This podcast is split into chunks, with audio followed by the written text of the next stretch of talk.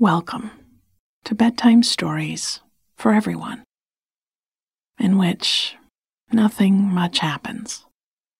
You feel good, and then you fall asleep. I'm Kathryn Nicolai. I read and write all the stories you hear on Nothing Much Happens, with audio engineering by Bob Wittersheim. Listeners all over the world frequently tell me they wish they could listen to my stories in their own language. And I'll have some more updates about that soon.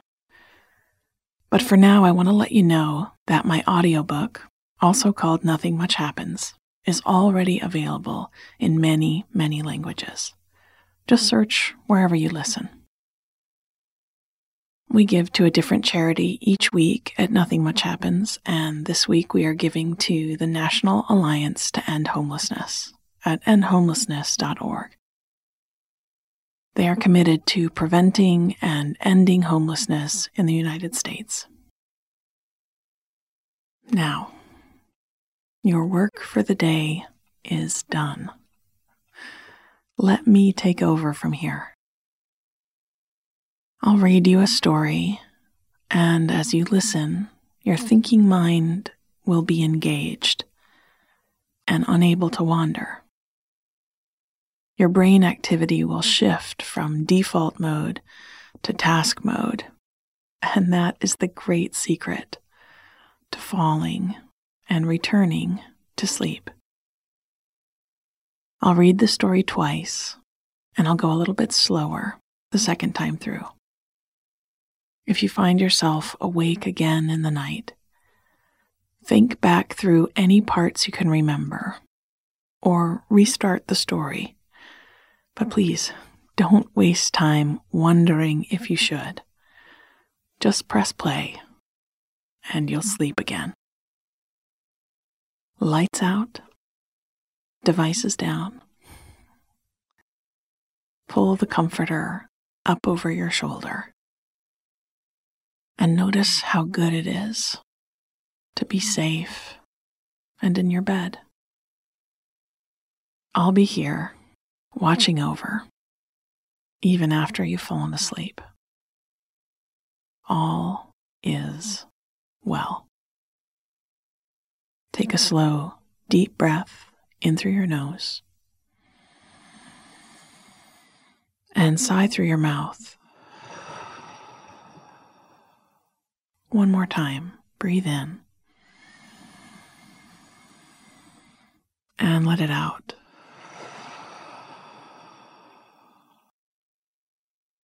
Good. Our story tonight is called Snowfall at the Bakery. And it's a story about the reappearance of winter after a few weeks of mild weather. It's also about hot chocolate made with care, school children let out early, and the prospect of snowmen in the park. Snowfall at the bakery. It had been a few weeks now that we'd had no snow. And honestly, I hadn't missed it yet. It was kind of lovely to walk through town on dry sidewalks and leave the house in my sneakers rather than my tall, heavy boots. In the evenings, there would be a faint scent of spring in the air. Not that I believed it. It was fool's spring, and I knew it. There was plenty of winter still to come, but it smelled lovely. That rich, dark earth scent. The aroma of rain and soil. It felt like a sneak preview of something that, while it wasn't coming very soon, would come again and would feel fresh and revitalizing when it arrived. So when it started to snow today, well, it took my breath away. I'd forgotten just how beautiful our little downtown was when it was covered in a blanket of white.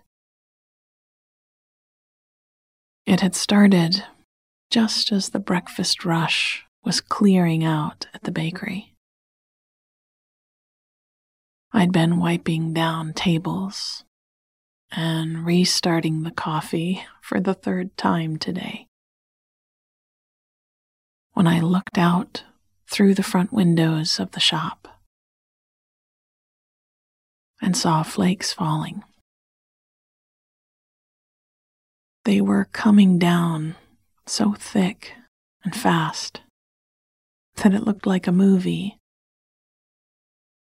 And I imagined a crew of folks up above somewhere, hearing the cue to start the snow and turning the machine to high.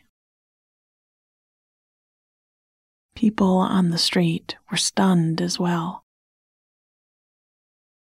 I saw them stop to look up, put out their gloved hands to catch snowflakes, and smile as they went back on their way.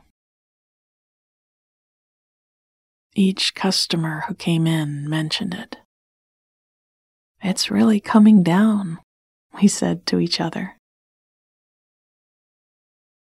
We're set to get five inches by the end of the day, called someone from the back of the line.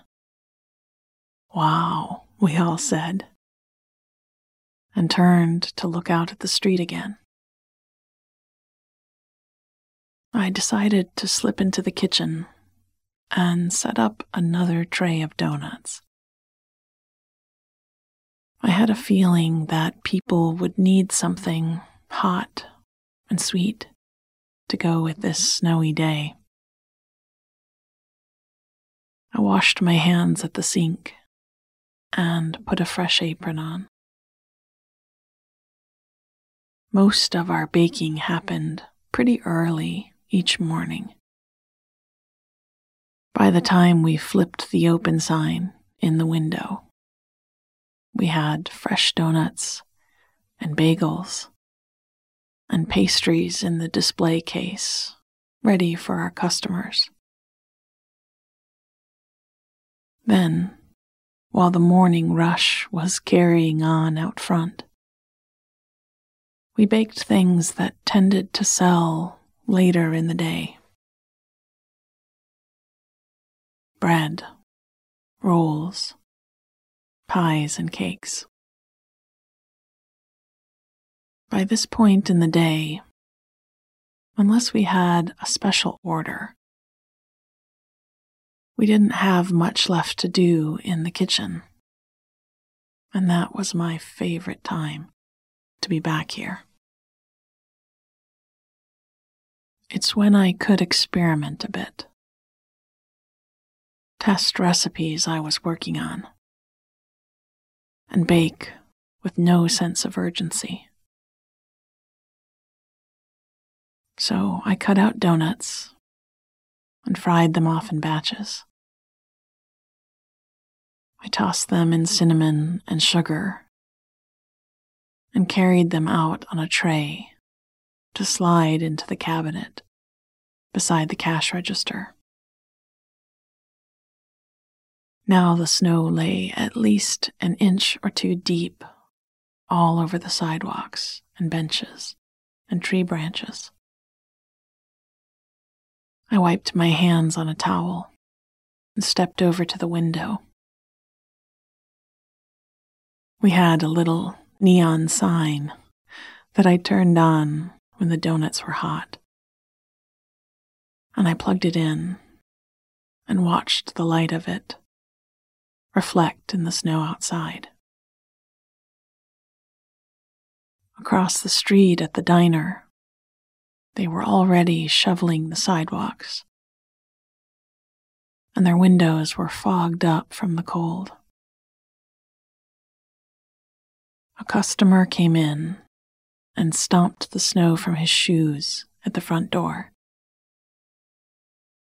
He rubbed his hands together and breathed over them. Donuts are hot, I said.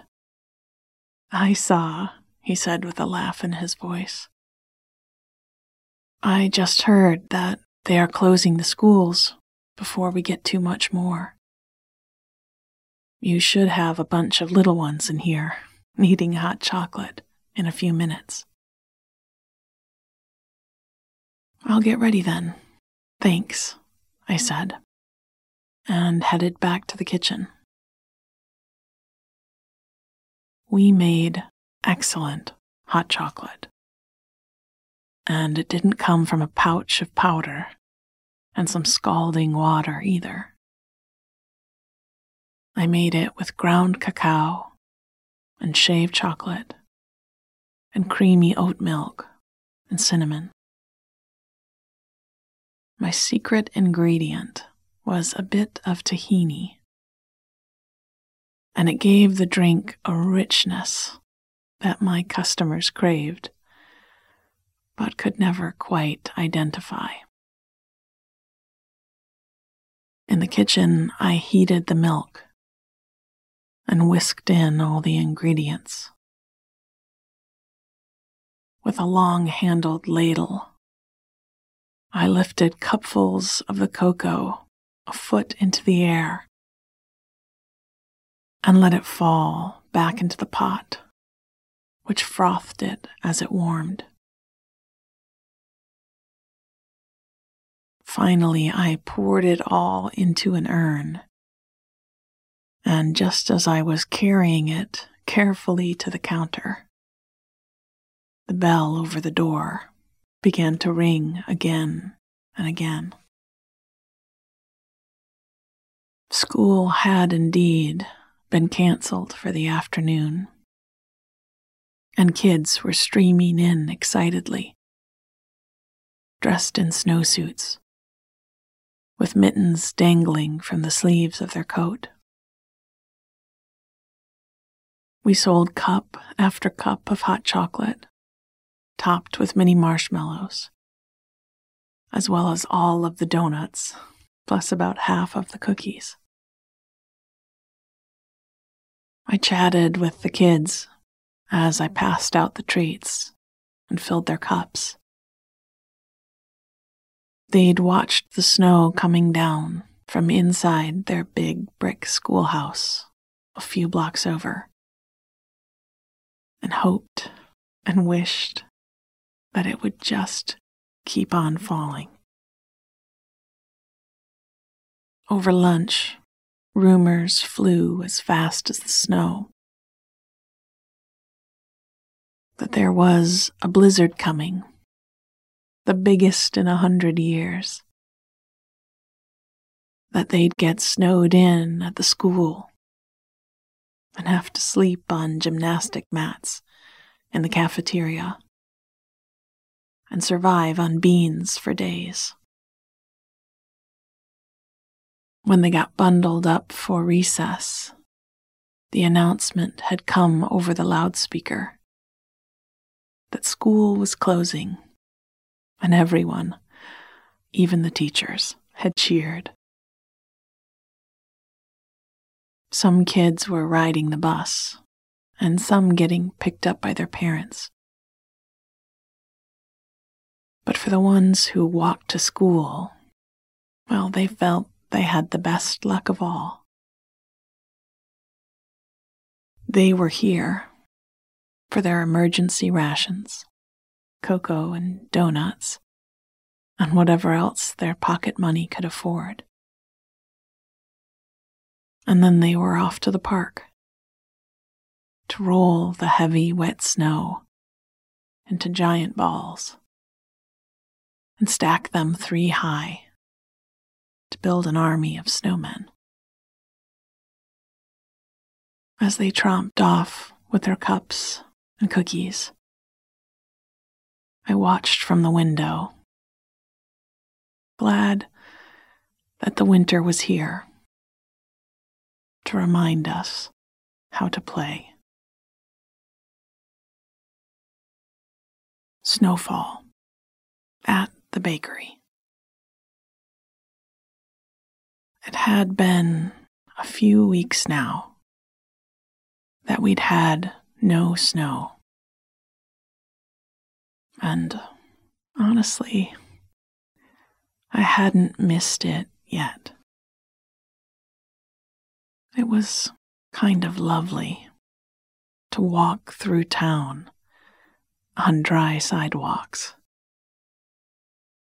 and leave the house in my sneakers rather than my tall, heavy boots. In the evenings, there would be a faint scent of spring in the air. Not that I believed it. It was Fool's Spring, and I knew it. There was plenty of winter still to come, but it smelled lovely. The rich, dark earth scent. The aroma of rain and soil. I felt like a sneak preview of something that, while it wasn't coming very soon, would come again and would feel fresh and revitalizing when it arrived. So, when it started to snow today, well, it took my breath away. I'd forgotten just how beautiful our little downtown was when it was covered in a blanket of white. It had started just as the breakfast rush was clearing out at the bakery. I'd been wiping down tables and restarting the coffee for the third time today. When I looked out through the front windows of the shop and saw flakes falling, They were coming down so thick and fast that it looked like a movie. And I imagined a crew of folks up above somewhere, hearing the cue to start the snow and turning the machine to high. People on the street were stunned as well. I saw them stop to look up, put out their gloved hands to catch snowflakes, and smile as they went back on their way. Each customer who came in mentioned it. It's really coming down, we hmm. said to each other. We're set to get five inches by the end of the day, called someone from the back of the line. Wow, we all said, and turned to look out at the street again. I decided to slip into the kitchen and set up another tray of donuts. I had a feeling that people would need something hot and sweet to go with this snowy day. I washed my hands in the sink and put a fresh apron on. Most of our baking happened pretty early each morning. By the time we flipped the open sign in the window, we had fresh donuts and bagels and pastries in the display case, ready for our customers. Then, while the morning rush was carrying on, we baked things that tended to sell later in the day bread, rolls, pies, and cakes. By this point in the day, unless we had a special order, we didn't have much left to do. And that was my favorite time to be in the kitchen.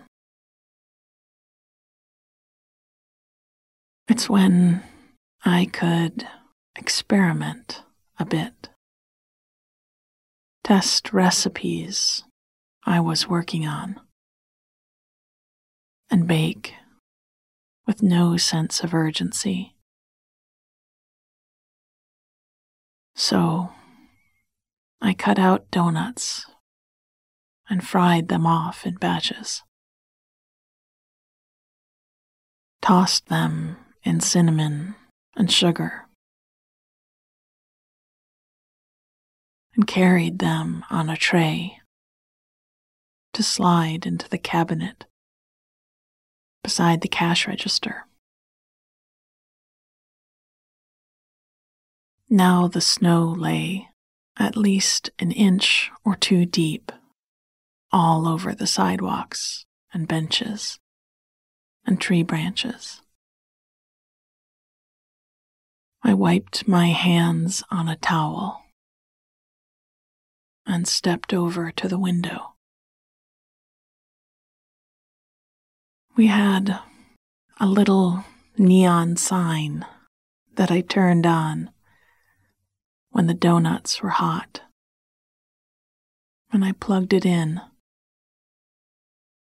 and watched the light of it reflect in the snow outside. Across the street, at the diner, they were already shoveling the sidewalks,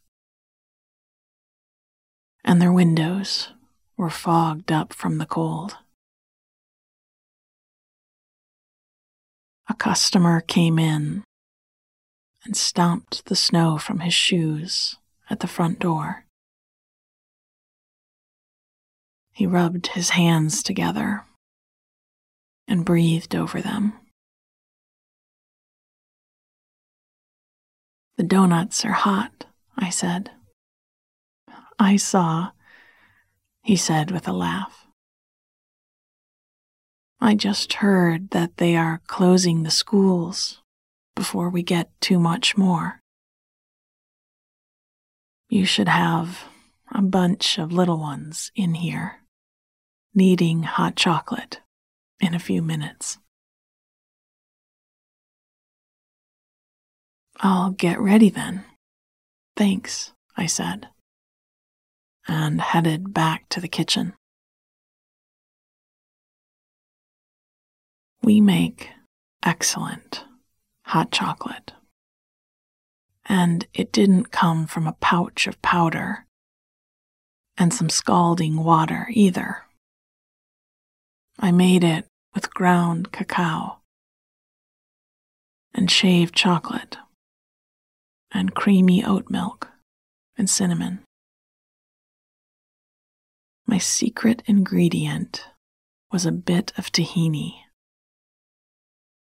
and it gave the drink a richness that my customers craved, but could never quite identify. In the kitchen, I heated the milk and whisked in all the ingredients. With a long handled ladle, I lifted cupfuls of the cocoa a foot into the air and let it fall back into the pot, which frothed it as it warmed. Finally, I poured it into an urn, and just as I was carrying it carefully to the counter, the bell over the door began to ring again and again. School had indeed been cancelled for the afternoon, and kids were streaming in excitedly, dressed in snowsuits, with mittens dangling from the sleeves of their coats. We sold cup after cup of hot chocolate, topped with mini marshmallows, as well as all of the donuts, plus about half of the cookies. I chatted with the kids as I passed out the treats and filled their cups. They'd watched the snow coming down from inside their big brick schoolhouse a few blocks over and hoped and wished that it would just keep on falling. Over lunch, rumors flew as fast as the snow that there was a blizzard coming, the biggest in a hundred years. That they'd get snowed in at the school and have to sleep on gymnastic mats in the cafeteria and survive on beans for days. When they got bundled up for recess, the announcement had come over the loudspeaker that school was closing, and everyone, even the teachers, had cheered. Some kids were riding the bus, and some getting picked up by parents. But for these kids, who walked to school. Well, they felt they had the best luck of all.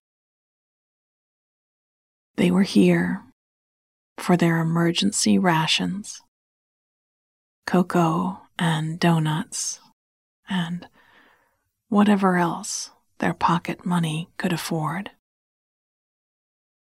And then they were off to the park to roll the heavy, wet snow into giant balls and stack them three high